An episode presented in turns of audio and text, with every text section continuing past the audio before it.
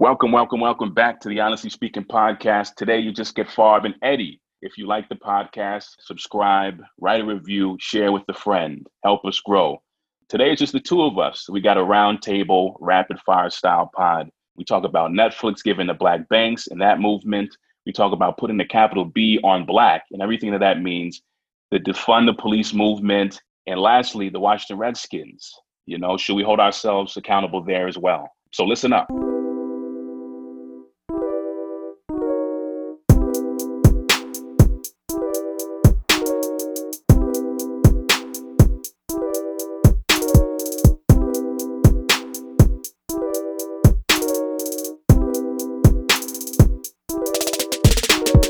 For everyone, we uh, we had an awesome interview that we just dropped with Genesis B, but Ed and I wanted to pop back on and just go over some hot topics, some issues. We just so much has been happening, and we just felt like there were some things we haven't been able to get to with some of the interviews. But I actually just read that Jeffrey Epstein's like I don't know if it was his mistress or basically his madam, but she was just arrested in Bedford. Ed, that's right down the street from where you grew up in New Hampshire. Bedford is is where all, for all of the celebrities from New Hampshire, Bedford is a hotbed for them, which really only means really two celebrities that I can think of: Seth Meyers and Sarah Silverman out of Bedford. So oh, you know yeah. that that's sort of Bedford rep right there. Now and now Bedford's being on the news for a bad thing. So you know that's how it goes. I don't know. I I, I don't even know what I think of New Hampshire as. I, I just think of it as just like I don't know force.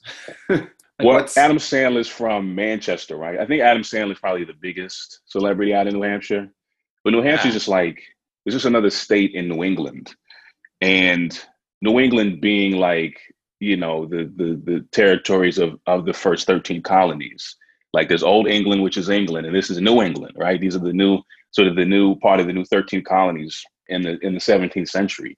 So New Hampshire just sort of old old English, and my folks made it up there. That was like listen, the great. Yeah, why did your parents come to New Hampshire? Was it was it the migration stuff?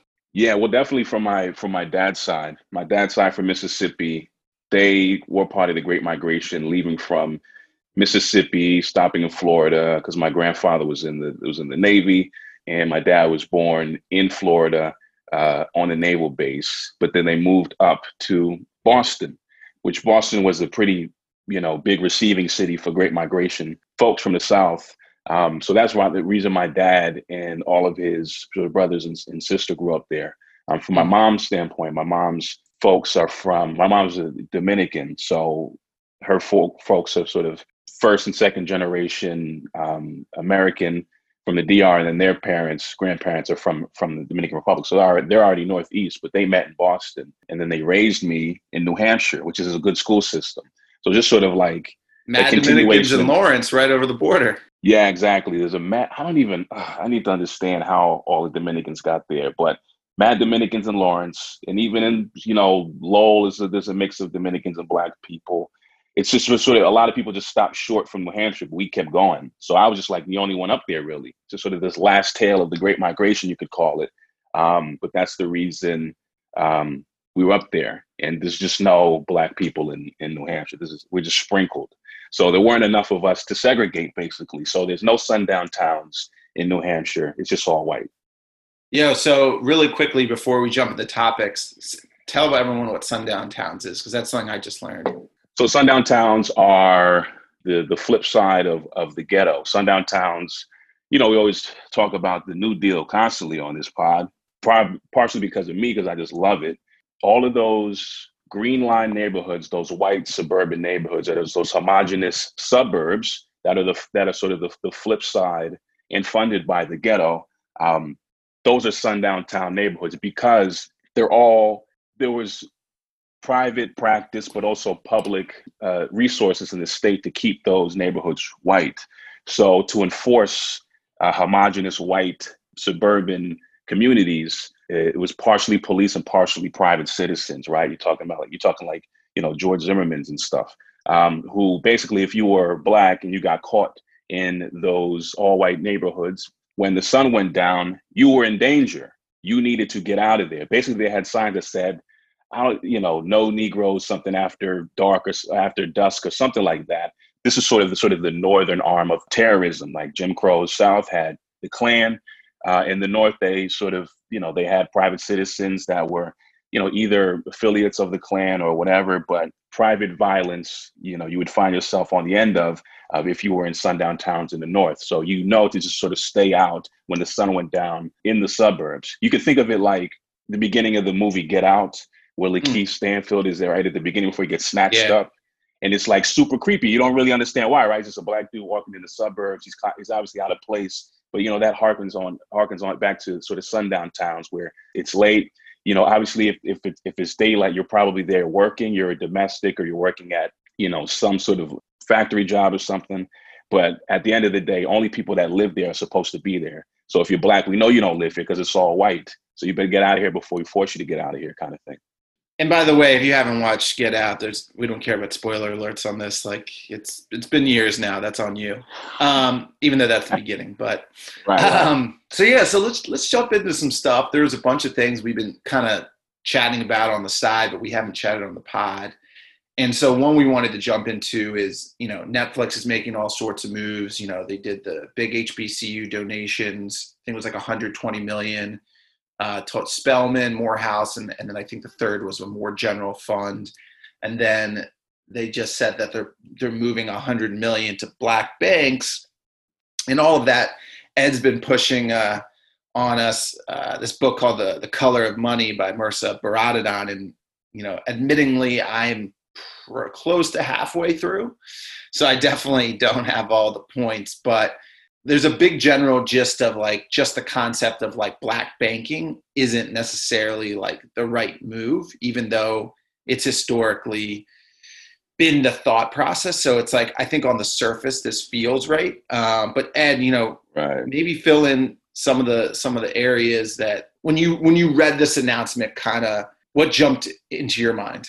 Well when they announced that they were going to when they tagged Mehrsa's Twitter, I was like, oh yeah, you know, I'm a big Mercer follower on Twitter, obviously. But they, when when I read into exactly what they were doing, it, I felt like, wait a second, this is not really what she says is the solution in her book. So Netflix is making this big announcement, citing her book, saying, "Yeah, we're to do what Mehrsa said." It's like you clearly didn't really read it, Netflix, did you? I mean, shout outs to Reed who gave money to HBCUs. I think that that is. I'll tell you, what, I think funding HBCUs is more impactful than Netflix funding black banks. Um, so, and I'll say this: I'm like halfway through. I still don't know what her solution is yet, if I'm being real honest, because yeah. I, I feel like it's a. I'm like hours and hours and hours of history, and I'm yet to hear the case. And you know, a, a lot of these books, like they have, there's a lot of intersectionality with just like certain things you kind of start reading over and over um, of just like the fucked upness of just things. You know, one of her big cases that I didn't know about, but there was, I'm totally blanking on his name, but he was a black banker in Chicago. And he was like the biggest black banker in Chicago. And he, uh, he had like this pact with these other banks that they would like help each other out if something happened. And he was the only person who was tried and put in jail during the Great Depression. He was the only banker tried, but it was like all sorts of horseshit. And actually, if anything, he was trying to put up all his money to save like his uh, his bankers. But a lot of it that I the the broad generalization that I've read a lot of it is like, you know, back in the like the Booker T, like Du Bois days and stuff. So much of the thought process was like we basically have to have respectability. And within respectability we have to do things within the way like white people are doing things. So we have to have banks. Um, but then oftentimes the way that the banks worked was even if they made money they had to put it into like white things or vice versa um, because there wasn't enough of an economy to keep it all in a certain place. Um, and so there was always like right like the intention of like the black bank in, in essence was was right but in like right. in the way that it actually rolled out it actually never really worked well for black mm-hmm. people. Mm-hmm. And so i think I, i'm assuming she's getting to a point of like let's actually talk about the banking industry first as to how it actually works with people as opposed to just like black banks because just because someone is black at a bank doesn't mean it's actually helping black people am i am i kind of on generally yeah. where she's going with this? Yeah, definitely. Yeah, she. I think she picks. You know, in the, title, sort of the subtitle, sort of you know the racial wealth gap in the history of black banks, right? You know, title being the color of money. You know, it's whether it's between her or Sandy Darity or Darrick Hamilton or Ta-Nehisi Coates. You know, there's a huge, the biggest historical injury that sort of undergirds all other injuries in America is really the wealth gap. Um, you know, it allows for all of the other things that we, all the other, all of the other ways we we understand Black people are injured when it between health and schools and maternal mortality and you know s- small businesses and even police brutality. Like it's sort of the the the wealth gap has roots. It's like sort of the common denominator of of all of that and I mean, the idea is to basically, if you can close the wealth gap through real radical policy, a lot of other things will be taken care of as a result. You know, so whether people agree with that or not, she kind of lays out the out the case and stuff. But I mean, a lot of people, and you mentioned Book, she mentioned Booker T, you know, Garvey, Malcolm, Nation of Islam, Killer Mike. Um, well, Garvey is like in a way like Garvey's Gar- Killer Mike's almost like this combo of like Garvey and like Booker T, right? Right. right yeah, definitely. Yeah. I mean, but it, it all comes from the strain of, of sort of black nationalism. Um, right. And this idea that it it's kind of tips into our other topic, but I want I want to get you know sort of capitalizing the beat. So black nationalism, the, the logic around that holds that we're going to withdraw from all white institutions because all they do is exploit us. And we're going to go over here and erect this new black nation. It's in the name, black nationalism. You know, it's not it's not it's not nationalism in the sense of of supremacy. You know, the way white nationalism is is sort of to forge this this different identity and our own institutions to then bolster our own society that you know it can be equal to white society or it can be better but all we know is that we are withdrawing from politics and you know, sort of the economic institutions and of, and, and, and ed like that that early on, I mean, you know, some of the I'm, I'm, blanking on her name, but it was like something Walker, right? She's the first black millionaire who like Madam C.J. Walker. Yeah, Madam C.J. Walker, who created, you know, it was just like selling into into the community because white people didn't want to sell black people. But I you have to I have to imagine that black people are suddenly being like, oh shit, like we can do this ourselves. There's we, we have a few right. people that are starting to make money. So and we're doing things exactly. that no one would have done for us anyway. And so you can see how the evolution would have been. Well, then we have to be just about us. And we can do this if we just we create these products and we create solidarity with our purchasing. Exactly. So exactly. You know, I, I, makes perfect I, I kind of get it. I, I feel like I would have been on the black nationalist train. For sure. We are I mean we we a lot of black people are like this whole the whole I separate identity that was forged out of black nationalism and self-determination makes the reason you got to capitalize the beat, which we'll get to. But your question about the bank, like how come funding black banks doesn't work, basically. And Baldwin writes about this in the Fire Next Time. Like he's in a cab and he's talking because uh, he just met with a you know a, sort of Elijah Muhammad and one of the Nation of Islam guys are driving him in his taxi cab, and he's like. He's like, yeah, Mr. Ball, we're gonna we're gonna erect our own institutions and banks and so forth. And Baldwin's like, asking him pointed questions, and then his his sort of logic is just completely falling apart. Like, how do you actually do that, Nation of Islam? What are you what are you talking about? How are you going to do that with black banks? How does financially do you just erect your own financial economy within the jurisdiction of an American economy?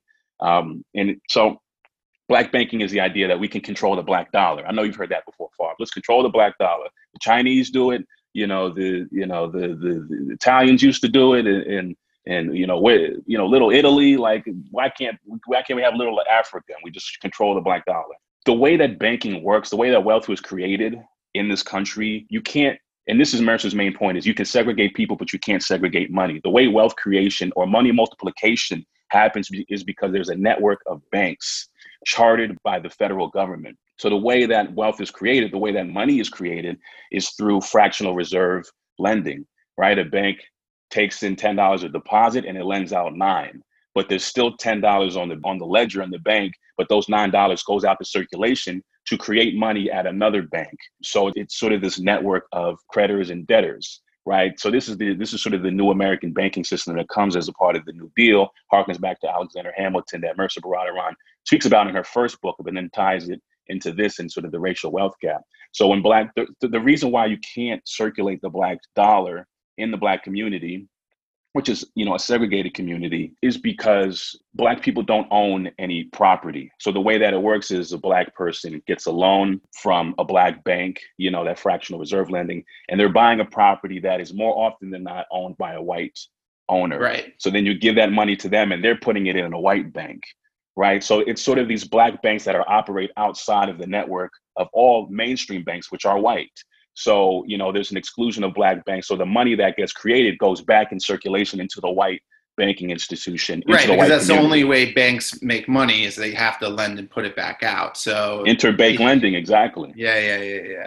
yeah. I also read I think the top five banks right now control like I think over fifty percent. Well, yeah. Let's let. I think I think that's you know we, we could go for for time. We'll, we'll keep pushing into the, the capital yeah. B word, but um, I mean, shouts to Mehrsa Baradaran and just recolor of money for all those. Add to add to the book list. So uh, we we we've known for a while that the New York Times was talking about. They just said they're going to do capital B on black, and I think uh, I don't even know why I started doing it. Me and Jim were talking about this morning. I saw that Jelani Cobb wrote, Does anyone feel strongly about uppercasing the B in black? I'm generally opposed to this, but because it turns race, a non existent category, into a proper noun it also feels a little like when your job is like, we can't give you a raise, but how about a new title? and I was like, I mean, he's not wrong in any of that, right? right? Right, I mean, and it's, you know, I was thinking for a second, I was like, what? It's funny. I'm capitalizing B in black, but I'm not capitalizing W in white. Um, and like, I get, and I get why I'm doing it in one way, but it is, I can see where someone who wants to be on the opposing side of this argument could like point to that kind of easily.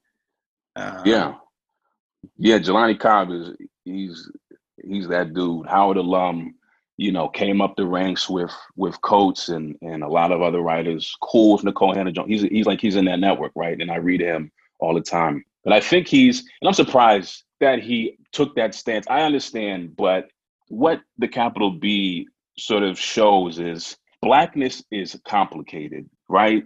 Those of us who correctly point out that race doesn't exist as a category. It is a social construct, it's a political construct, it is a construct of, of injury. You know, race is the child of racism, not the father. Like, is correct. But throughout slavery, during Reconstruction, the fall of Reconstruction into Jim Crow and, and, and modern segregation, the people that were under the boot, these people of African ancestry that were categorized as being a part of the Negro race, or the black race, you know, however, you know, whichever category you wanted to add to that time, forged an identity through self-determination and saying, right, because you're mixing folks of Africans who are who are coming to this country initially, who have all these different nationalities, who have nothing in common with each other. Blackness didn't exist in the beginning. Like it, it just it, it, it didn't. But over the times and customs and laws and slave codes created what we understand to be race the white race is the free group of people. The black race is the enslaved group of people. And they don't exist um, without each other because they are they are sort of negations of each other. So you know the boot on your neck names you of a black race. You don't accept it because with that comes all of the stereotypes with all the sort of the, the denigration the pejorative term the pejorative understanding of race which is you know you're you're stupid and, and weak and hypersexual and criminal and all of those things. But under that you forge a peoplehood to survive. And that's of a Black ethnic and cultural identity. That's what the capital B is signifying. There has forged a new ethnicity, which ethnicity is just, I have to reread the definition, but it's, you know, a collective of, of a shared culture from a specific region or something like that. It has nothing to do with biology. It has nothing to do with religion. You know, Jews have an, an ethnicity, I would argue, outside of the religious identity, right? To forge a, a sense of peoplehood in the collective. That's what the capital B in Black is. We have an ethnic and cultural identity. That's what HBCUs are, right? That's what sort of Black culture is. That's what jazz is. That's what the blues is. That's what hip hop is. That's capital B Black ethnic and cultural identity, not a racial one, because race is nothing but power. So that's why you don't capitalize white, because white is just a race. You know, the ethnic and cultural identity of people who who call themselves white are Irish, are Polish, are Italian, are Jewish, right? So it's like you got to make the distinction. But what we do is we conflate racial blackness with ethnic blackness all the time. And racial blackness is minstrelsy. It connotes inferiority because that's what it was created to do to well, justify Ed, slavery. Yeah. And like when we were talking to Leon, you know, and um, you know, Jim is talking about going back to Haiti, or you know, we're talking about you know, you know, if you're you know saying want to go back to you know Africa, it's like Leon's like, well, that's not my story. You know, mm. I, I I don't have that same legacy. So for many Black Americans, like yeah, they they understand at some point in time their family wasn't from here, but at this point, through this really fucked up situation, like this is the ethnicity, and it's just it's a different thing this is us. Like black people are Americans. Yeah. You know, black nationalism to an extent, certain parts of it is rejecting the American identity. I know, you know, Malcolm was part of that Afro American. We don't consider himself to be in politics initially and, and, and sort of American citizenship. But the black ethnicity for, for, for, you know, for the most part is an American ethnicity, is what we create here. We are Americans. We are owed all of this stuff. Like we built this shit. This is our home. We have just as much as right to be here as anybody else you know, the country obviously mistreats us and we have a reckoning to happen there. But like, there is no village in Africa where, you know, this is the mother, you know, like lineage in terms of lineage and ancestral for sure. But there's no like, in terms of a, of a black nation, it is here in America. You know what I mean? So I, I co-sign with, you know, what Leon was saying.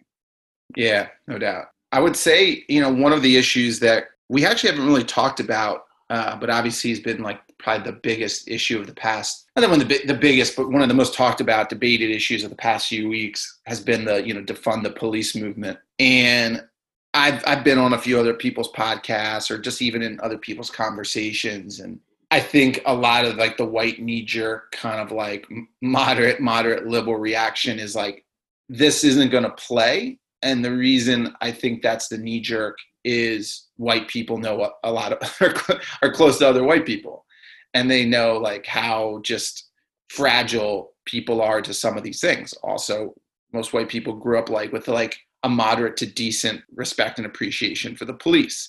It's just like a, a totally different connection.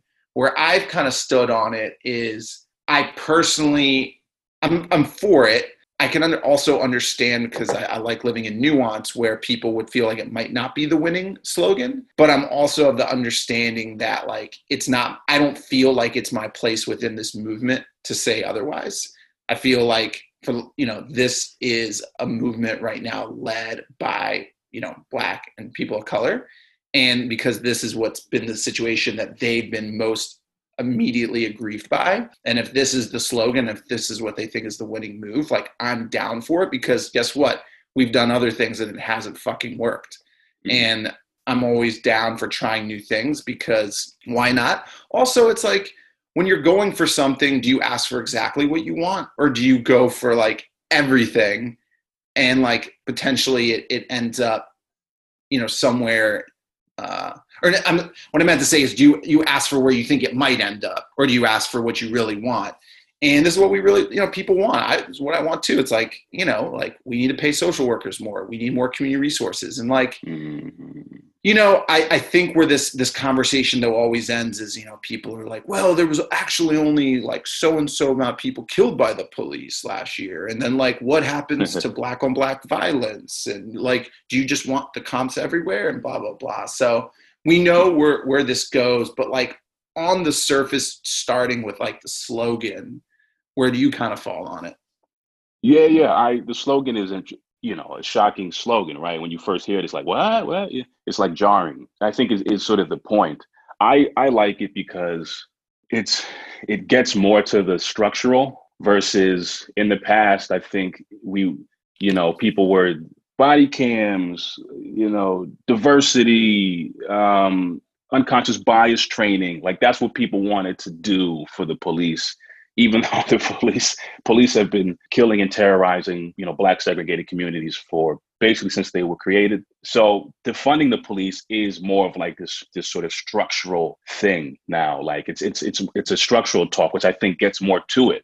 You know, I would go even further. I think defunding the police is sort of it's sort of a half description of kind of what should i mean honestly what what we really need is is we we need you know desegregation. You know we need we need to basically get rid of the, the ghetto and get rid of segregated neighborhoods because i think segregation is, is the true root of, of, of the problem you know which produces the wealth gap you know which produces all these other inequities. So i mean the reason that you know the funding the police is saying hey take your budget and put it in other social programs for black communities rather than just policing them which is which is actually correct. But what's actually not an accident or it's not a flaw in the design. It is the design, you know, because segregated neighborhoods, the only social investment segregated neighborhoods get are the police and jails. That is the largest social investment historically in the black community on purpose.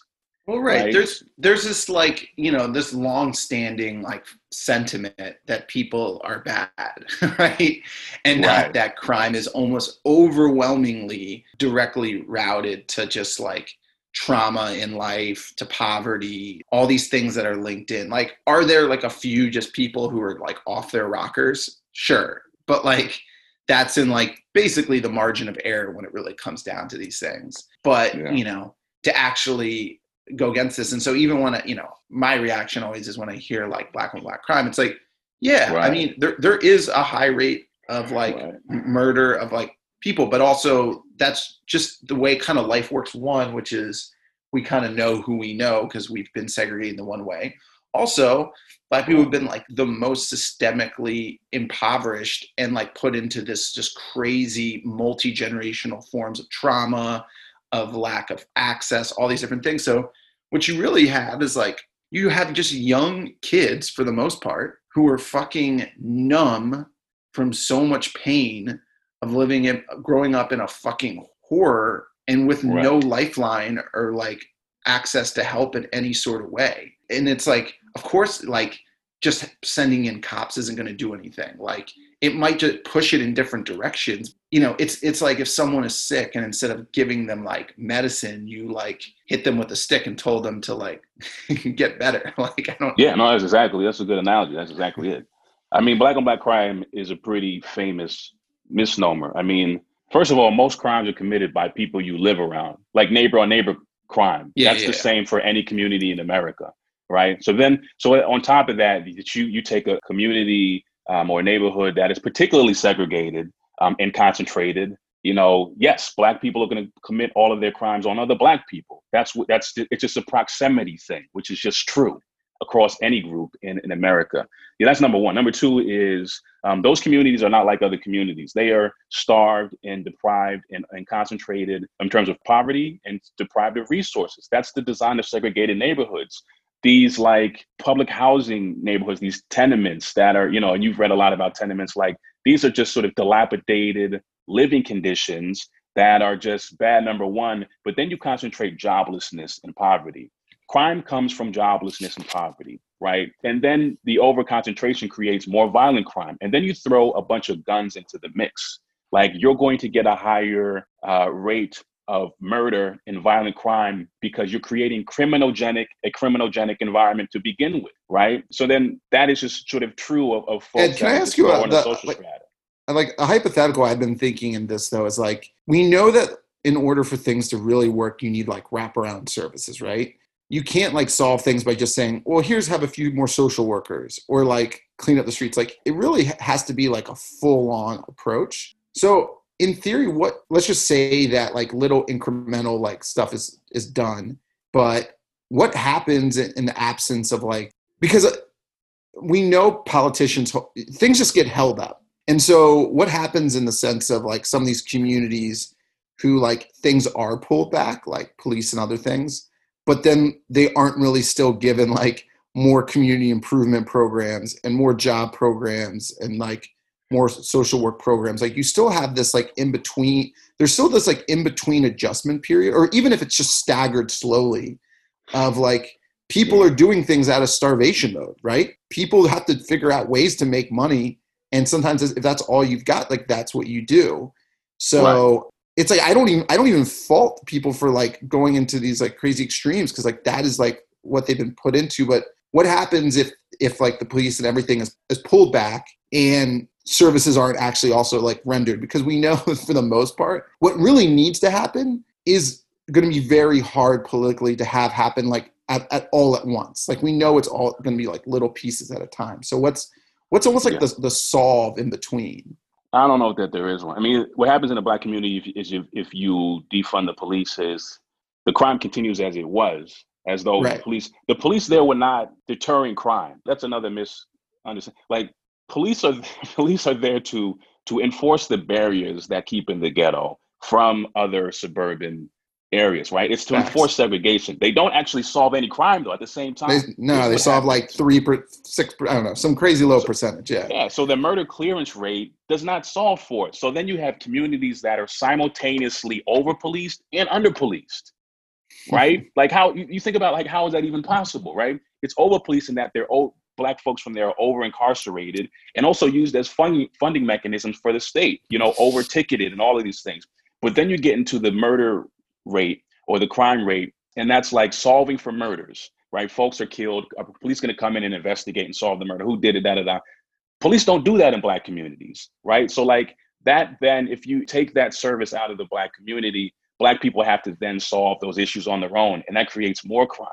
So the murder cl- clearance rate is, you know, is not going down because they're not clearing crimes, but also they're just throwing more people into into jail for minor infractions, for all of these things. So if you take police out of the equation, the murder doesn't go up; it kind of stays the same because black people, police are not there to solve murders anyway. Yeah. So either way, it's not like it's help. Like you're having this issue no matter what. So at a minimum, let's re- start at reality. We know things are going to take. There's no perfect situation. It's going to take a while, no matter what. But the faster we can start putting resources into other areas, the better. Which is basically I mean, the point. You need to completely just uproot the, the spatial organization of these neighborhoods. Like you have to completely uproot entire societies. It's real social engineering because that's how they were created in the first place. So then, if you need solutions to be akin to their creation, you need mass social reordering, integration, desegregation, however you want to call it. Like that's what solves it. And then lastly, like black on black crime, American American crime, American on American crime is worse than other societies, right? So we should look at American on American crime as well, not just black on black crime within that kind of thing. It's something in the society. It's not unique in black people. Yeah. Well, we're I want to just cap off in a little bit different direction, but plays close to home for me. I was just reading that some of the bigger companies who who work and sponsor the Redskins uh, right. Who yeah. I have some fr- who have some friends have been calling the R words for a bit. Um, are are telling them that one that they're going to start pulling advertising, and then I also just saw in the Washington Post. So growing up, the stadium was RFK Stadium in DC, right behind uh, Capitol, super famous, you know, football oh, stadium. Damn, really, RFK? No. Yeah, and then they moved to Landover, Maryland, to this shithole of a stadium that everyone hates. You have to drive out to. It's like a drinking, driving disaster. It, all sorts of disasters. Right. Yeah. Yeah. And and everyone hates the the owner's just been a, a general kind of pos, but um he will not change the name. And he's been living. He's been like living off this like study that was done like 10, 20 years ago. Who the hell knows where the study was done, but basically he put out saying that most indigenous people were cool with the word and like didn't really bother them. and so, but you have to understand, I always hear Redskins, a lot of, in the, at least in the past, I would see on message boards and stuff, Redskins fans like putting yeah. that out as to why not change the name. So a little history on the Redskins too. I mean, they're one of the oldest franchises for anyone who grew up uh, watching their games or going to any of their games. Like they have a very famous like band. They have the song like "Hail to the Redskins" that plays. It's the oldest band in the NFL. They play every time they score. If you're like a legacy fan, like this song is like this whole thing. Um, it's like "Hail to the Redskins" and like "Braves on the Warpath," blah blah blah blah blah. And as a young kid, you always were really excited about that. You know, it's like you scored, and, and you just didn't think about it in any way. But at this point, it's just it's so insidious that like one they did marketing in like the tw- in the 21st century or 20th century to you know basically tell people that this is all right. But this is like this consistent erasure of like native american people where they're just they've also had all sorts of shit. But like because of like where they're you know living mainly well the way of, of like some of them living on reservations which are like also systemic ghettos and all sorts of other mm-hmm, stuff mm-hmm, exactly. their voices have been completely erased. Mm-hmm. and also what I find interesting within this, especially because like DC, you know, for the longest time, aka Chocolate City, you know, hey. big black like Mecca. There's a lot of black fans that are Redskins fans, which is also kind of crazy because it was actually the last team to be integrated. The fucking original owner of the Redskins was a dead racist. It's a whole other thing to unpack. But I hear black, white, all sorts of, you know, basically non-indigenous people sure. always being like, "No, nah, no, nah, we're cool with the name. We don't need to change the name. Like, no one really cares." And it's wild to me in 2020 that we're still even having this argument that something that's akin to like basically like the N word or like calling like a Jewish person like some sort of like slur mm-hmm. is the, the name of a multi billion dollar NFL franchise. So yeah, it'll be really interesting to me if if some some smoke pulls up. But I don't know, man. You you if you want, we were talking this before. Maybe you want to touch even just slightly on just intersectionality because this just seems to be one of these things. Yeah, this is like the this is the movement started with George Floyd, but now all these other things are sort of there's tipping points for all this other just like racist iconography. And Redskins is definitely in that bucket, right? I mean, intersection. I mean, this is I don't know. I just I just whenever I hear about you know that team, and I think I always just think back at Frederick Douglass when he's when is this? I think this is post Civil War when he's fighting for rights for African Americans, Black people, whatever you want to call them. He's doing it sort of. He's juxtaposing Black people uh, uh, against Indigenous people, saying like, "No, we deserve citizenship. What you know, we we're not like the Indigenous people you know, that just sort of want to wrap themselves in, in the in, in sort of the American flag and and like the same way that uh, Elizabeth Cady Stanton, right? Everybody always the old of women suffragettes and and when they were fighting over the 15th Amendment to include women in there so that women could vote, you know, denigrated black men as being Sambos and criminal and like, oh, you're going to franchise black men over white women, that like resorting to this, even though they were huge abolitionists and champions of Frederick Douglass and, and emancipation. But then they're stooped down to this sort of racism in order to get what they want.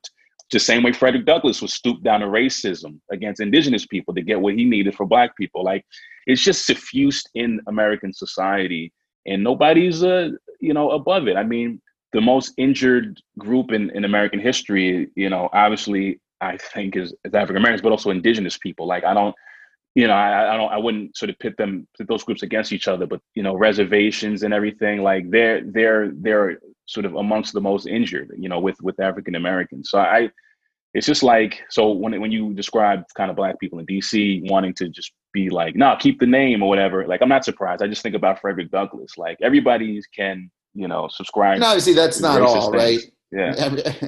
There's obviously all sorts of people with all sorts of different opinions on this. Right, right, right. But, yeah, not just black people, but like yeah, yeah, yeah. yeah. I mean, who you would think would be like, wait a second, don't you know how this feels? Black people, like, what are you doing? Like, you would think, yeah. just like more. My point yeah, is, it's not unanimously like it's not like I, have I've seen you know, many other people interviewed. I'm sure there's many black people who are fully against it, but mm-hmm, mm-hmm um, mm-hmm. it's not an automatic. Is I guess my point. Yeah, they just haven't. I don't know. Like, is it? I need to read more into sort of the civil rights movement of indigenous people. I'm sure that there have been movements, but they've just been sort of cordoned off and outside of American society into these reservations, which are ghettos, you know, and and they're just sort of outside of the body politic. And well, they're also away from like major media. So, like, think about like how the media yeah. operates for the most part, right? Like, it's not by accident that like New York gets like a disproportionate amount of stories on things. It's like right when majored sources are close to the stories, it's just easier to tell. You know, if something is happening, you know, like we do work in Tulsa, obviously the Osage Nation, they're coming out with a movie uh, right. that was based off the book Killers of the Flower Moon. But like, it's a crazy story, but like people don't know that. Like to go to Standing Rock, that's like by like Bismarck, like you know, like North or South Dakota. These are just areas where like it's a trek to get out to, and that's just not the way things really operate. And I think because of that, it's just these stories have been totally blanketed. Um, I'll tell you what, though, you made me think about something. You know, Osage Nation. That was such a beautiful community. Uh, you know, out in Oklahoma. I think for a long time, like you know, just to kind of basically argue against myself that I what I just said is that in the 14th and 15th Amendments, like indigenous people didn't want rights. They didn't want to be American citizens because you Americans are are trespassers. We already have our own citizenship and sovereignty in our tribes. We don't need your citizenship. So like I don't think there's there's there's been and maybe that's changed been a ton of like we want American rights like because they already they were already oh, they already have their own. Oh, by the way, Howard University. Who's the Howard guy again? Is didn't he like wasn't he like oh. a, a soldier taking like native land? Yeah, yeah, right. I don't know if he was. Speaking of how like just complicated all these things are going to start yeah. getting. I mean, you know, listen, like rightfully I don't so. know if he rightfully so. Like, you know, this is sort of the American experiment. I don't know if he was Native Native American land, like the Buffalo Soldiers, right? Like right. Marley's Bob Marley's song. Like people of the Buffalo. My dad loves the Buffalo Soldiers. What were the Buffalo Soldiers? Buffalo Soldiers were people that were part of this sort of frontier society police troop to kill and expand, kill you know, kill indigenous people and expand American territory. Like that's through violence and killing. and so like are you heroic but you're also imperialist at the same time? You, you know so you get black folks that are you know part and parcel of that crime as well. But then even in in, in territories you know when you know america's expanding you have indigenous people that owns slaves you know what i mean or fight on the side of the confederacy. It's all mixed up baby. Like it's crazy. Like the oklahoma territory before it got its statehood in the 20th century in the civil war were part of the sort of part of the confederacy so it's like listen it's all mixed up man like it's just you but but what you can fall on is that racism is wrong, right is right, and they and watching these and change their name. Pass HR forty. Right, let's pass HR forty exactly. Fuck man, we got to bring someone on who can t- who can geek out on HR forty uh, right. with us. There's a lot to yeah. it. All right, Ed. I think I think we're wrapped on this one. Everyone will be back next week, but uh, yo, do you think the Fourth of July is going to be changed soon? Could this be our last Fourth of July? Well, I don't know, but I'll tell you what. I'm going to read, like I do every year. I'm going to reread, you know, "What to the Slave is the Fourth of July," Frederick Douglass's speech. I'm gonna read it on the Fourth of July. I don't know. I mean, I don't want to. Uh, I don't think we need to abolish the Fourth of July. I just think I don't know, man. This is this is uh, like you said, the slippery slope. I don't think we need to get rid of Fourth of July, but it, it should be a time for reflection, just like Memorial Day should have been a time for reflection. You know. Right. I think we all enjoy having like a day of like celebration. It just, I think, like to your point, it's like, how do we contextualize it, right? Like, we don't maybe, I appreciate what Genesis was saying, like, why we're even celebrating monuments is kind of crazy. But at the same point, like, maybe we don't have to get rid of all of them, but like, there needs to be some context. And I think that you For could sure. say maybe the same thing with the 4th of July. Not to say that, like, you know, more people should read that Frederick Douglass piece, right? And like, just understanding because I mean, at its essence, you know, I think what we're all trying to get to is having a really amazing America. We all know the potential, uh, yeah. and and we just all want to feel good about celebrating it, which is actually like the simplest thing ever. So it's actually like we want to get to like where the fourth is is that moment where just everyone is like pumped about it and not just some. So, right, black people fought for for American Fourth of July. They also fought, it, uh, you know, against America for the British. But we can talk about that another time. But yeah, I mean, yeah. Listen, I'm down for that. Exactly. yeah, can't exactly blame them for fighting against the Americans. um, all right, all. We'll get you next week. Peace.